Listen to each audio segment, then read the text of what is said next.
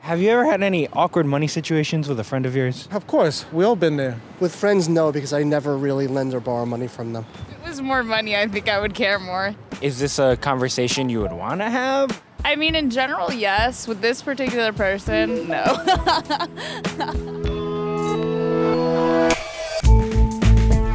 I'm Reema Khrais, and welcome to This is Uncomfortable, a podcast for Marketplace about life and how money messes with it. I lent some my friend some money. It wasn't a lot. It was like 150 bucks. And he says, "Oh, I paid you back," and he didn't. It was BS. Actually, it's so funny because right now on WhatsApp, a friend just asked me to lend him some money. Is that right there on the screen right here? Yeah, he uh, he asked me for money quite a lot. I want to think that our friendship is based on more than money, so I need to bring it up at some point. It just hasn't been the right time. This week, friends and money. When you lend or borrow money from a friend, it can, well, it can lead to problems.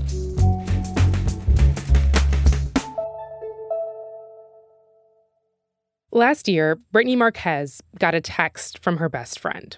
Like, hey, I hate to ask this of you, and feel free to say no, but is there any way you can spot me until I get paid X and X date?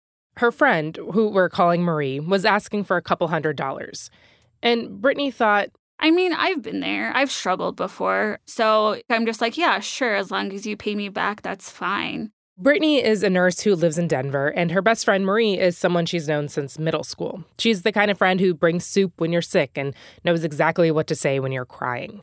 So, when just a couple weeks after that first text, Marie hit her up again, asking for another few hundred dollars, I'm like, okay, like, sure, yeah, that's fine. I totally get it.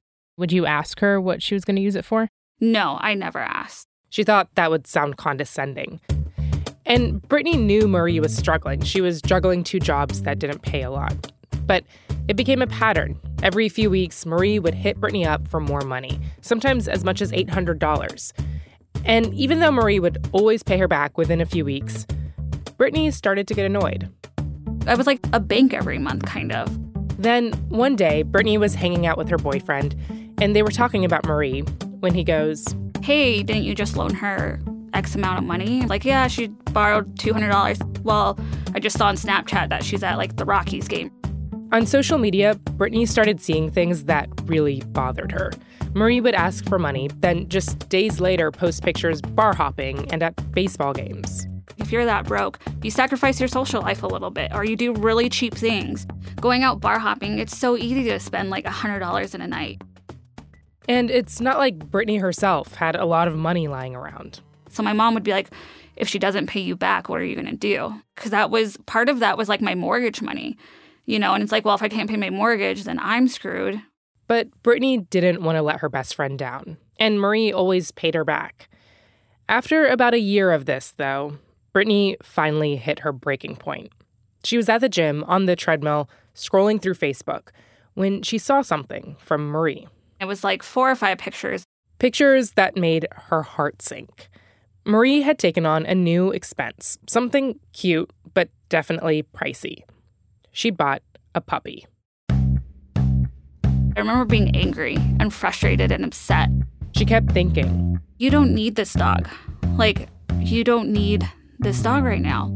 If you were really trying to get out of a financial bind, you wouldn't be spending $500 on a puppy. Did it make you feel like foolish or silly? Like, how did you feel about yourself? It made me feel like taken advantage of a little bit. Marie had literally borrowed $800 from Brittany a week before. She couldn't let this one go, so she whipped out her phone and started typing an angry text. Hey, I saw you got this dog. It's like I've been loaning you $800 or money every month. I just don't understand what you're spending your money on. You know, like I don't think your dog was a priority if you're borrowing money from me. Without skipping a beat, Marie shot back a text. She was pissed. How dare you judge me and tell me what to do with my money? And I work hard. And if I want to spend it on what I want to spend it on, then I will.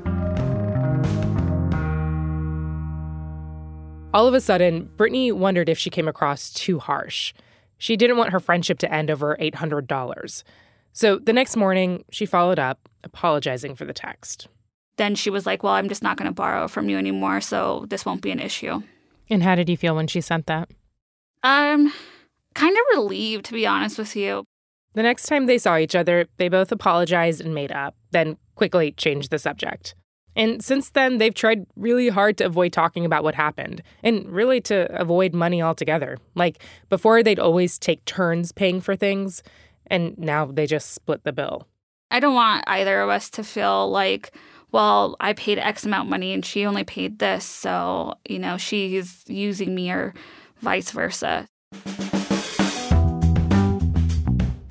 Still, till this day, Brittany doesn't know why Marie was constantly hitting her up for money. I asked if she could put me in touch with Marie, but she was too nervous. She didn't want to piss her friend off or have this whole money thing become a bigger deal. And I get that. Sometimes it's just easier to brush difficult things under the rug. But coming up after the break, we hear from two friends who decide they do want to talk.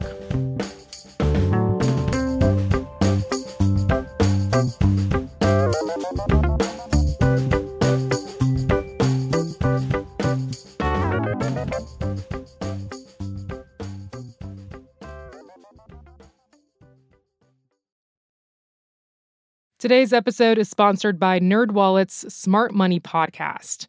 Sometimes you need a change of pace. That includes your finances. Get smart with your budgeting with financial tips straight from the nerds. NerdWallet's trusted experts will set future you up for success by untangling today's web of financial misinformation. Learn about smart investing strategies, tax planning pointers, and travel tips to save on a fun family getaway, maybe somewhere tropical. Spring ahead for smarter decisions in 2024. Follow NerdWallet's Smart Money podcast on your favorite podcast app. Shay Holloway has always wanted to be an actor. He went to this high school in Rochester, New York, known for its theater program, and as a senior, won the title of Best Drama Student. It felt like, okay, like this feels like destiny. So I was like, you know, I got to give this a true shot. You know what I mean? So he did. When he graduated, he moved to New York City, and every day he'd go to auditions. For the last decade, he's been in and out of the city chasing this dream. And he's gotten a few breaks. Like he was on a show on the Oprah Winfrey Network, and he plays a recurring role in an award winning web series called Dark Justice. But it's never been enough to pay the bills. So he's worked in hospitality and picked up odd jobs on the side. Because, you know, New York is expensive yeah, you got to also think about laundry. You got to also think about food, travel. You want to go on this audition, but this costs like a round trip metro card. You know what I mean? Like it's, it's just a lot. You know, it's just a lot you don't think about at first because you're just like so gung ho in the dream. But the devil really is in the details. He'd find ways to make it work. Like for a while, he was sleeping on the living room floor in an apartment in New Jersey that he shared with four other guys our rent was like only 800 bucks so we would only pay like 147 like oh my god. I know it was really cool uh, but sometimes it was pitiful because i couldn't even afford that it was crazy. I'm like okay i got mm. my i got my phone bill i got this. I'm like damn i'm not even it enough to do this. To save money he'd also walk everywhere instead of taking the subway or live off bologna sandwiches. But about a year and a half ago shay hit an especially rough patch. He was out of work and needed money to help pay for food in the subway and he thought about his options. Um, so I kind of either had to make it happen myself or hope for a miracle or or swallow my pride and ask, and I have a lot of pride. So Shay says he did something that felt really hard. He texted an old high school friend, Peter, and asked for help. And I just felt so bad. I'm like, oh God, oh God, what are they gonna think of me? This is so bad. Mm. But at the same time, I gotta be realistic. Like, I need to eat. You know what I mean? Like, I need to mm-hmm. get over that. And I kind of look at like my friends as like an extension of my family. He asked Peter for a small loan, $50. That's very manageable to pay back and I'm still I'm able to pay that back and get myself back on track. You know what I mean? Peter texted, "Sure, no problem. Don't even worry about paying me back." It was a huge relief. Then, a few weeks later, Shay asked Peter for another $50 loan. This time, Shay paid it back. And a month later, he asked again. Then again.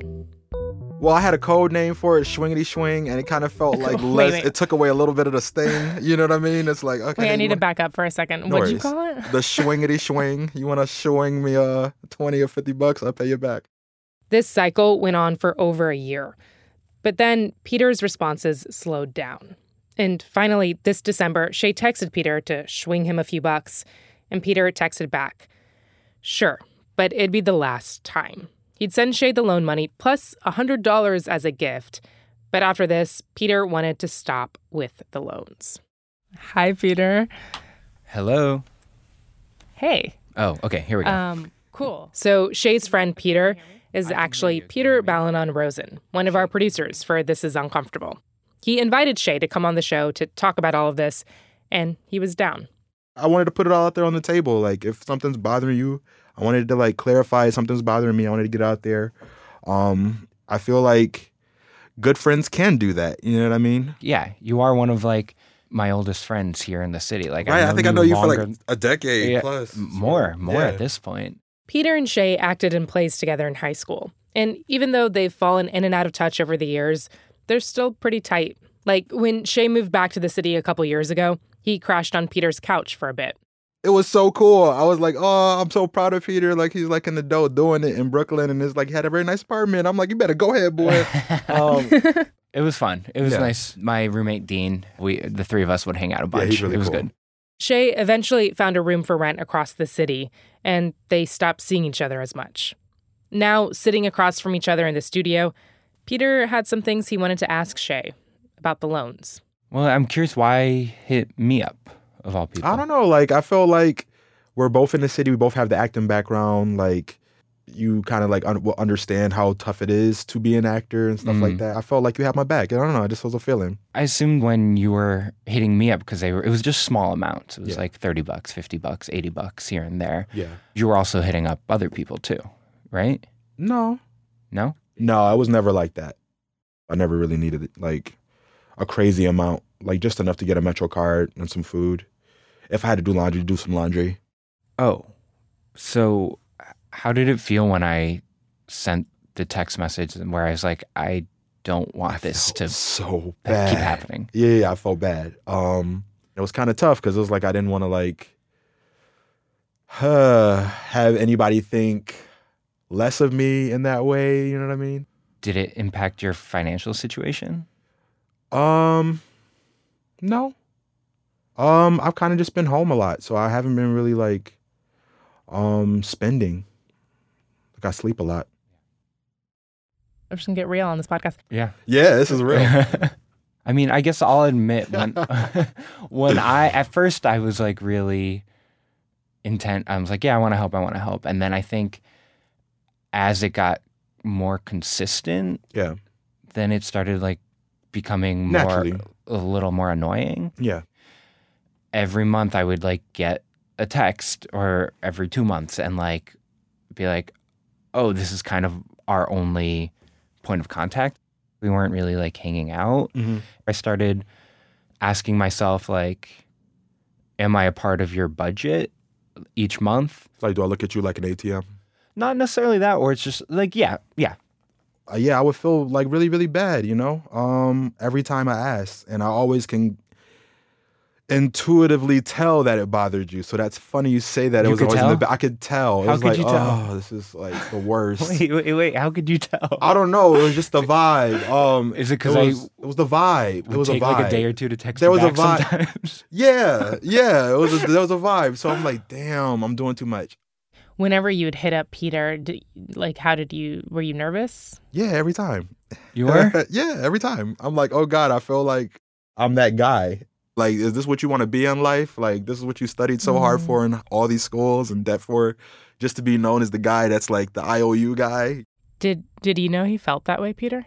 No, I didn't. I mean, because it was just all through text. I'll and be I, too scared to ask. and I person. think I think at first I was. I don't know if you caught that, but Shay said I'd be too scared to ask in person, which I get. It's easier to text about money than to actually talk about it.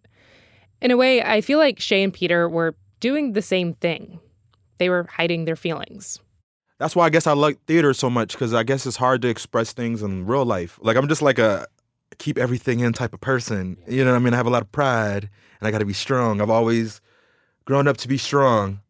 talking to you and like hearing this in person. Now I'm like, oh my god, of course. Like if you need, if you need, But now I feel different because it's a weird thing because not after I hear all this stuff, I'm like, dang, I really got to like get it together and like chill. But like- it's honestly the money wasn't really the issue. Like I could I could be fine with losing the money. Like that wasn't on my mind.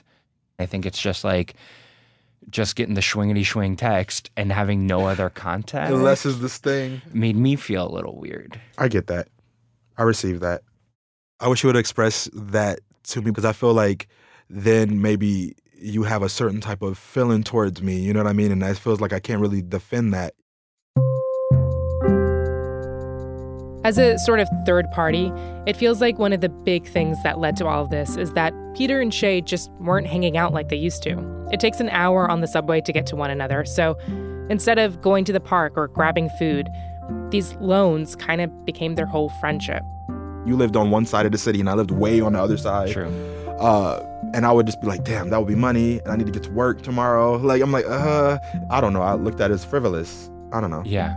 Well, I guess that makes me feel like I'm sorry now because I'm, I'm over here thinking like, why won't Shay hang out with me? And you're over there being like, no, I'm just like in a tough spot and I need a friend to have my back. And instead of being that friend, I was thinking about all these things. You've been that friend, so you shouldn't think like that. Well, I could have called you up and been like, hey man, here's how I'm feeling, rather than being like, sorry, dude, bye. Like, it's easy to just send that cold text and be like, no can do. It was cold, but there was still love there. To be clear, I don't think there's any shame in wanting to set boundaries, and there's definitely no shame in leaning on your friends and asking for help. Really, it feels like the problem here is that they just didn't talk openly about things.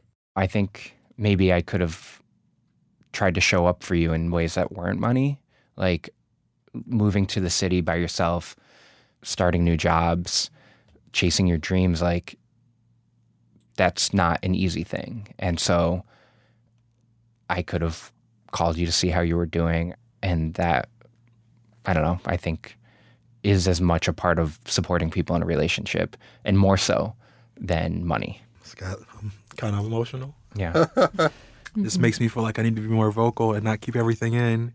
It's cool to hear uh people like actually care about me and stuff like that. Sounds mad dramatic, but it's cool because like I spend a lot of time in my own head, and when you said that, it was kind of like I felt felt good about that.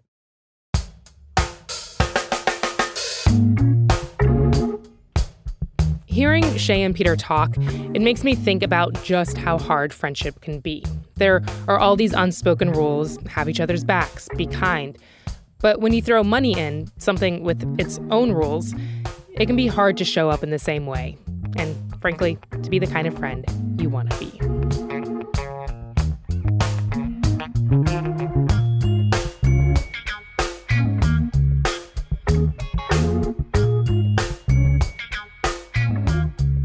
All right, that's all for this week's show. As always, if you have a thought or want to share a story idea, you can reach out to me and the team at uncomfortable at marketplace.org.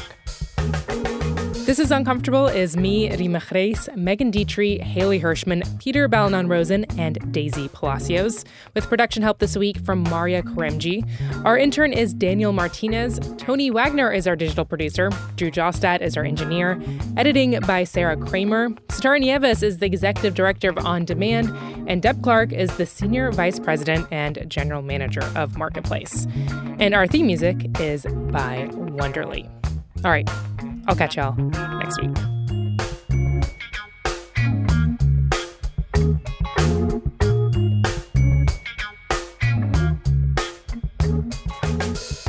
I appreciate you guys having me. Um, and if you want to see more of me, check out www. I mean, say it, say it. Say it, go for it. If you want to see more of me, check me out on www.darkjusticeshow.com.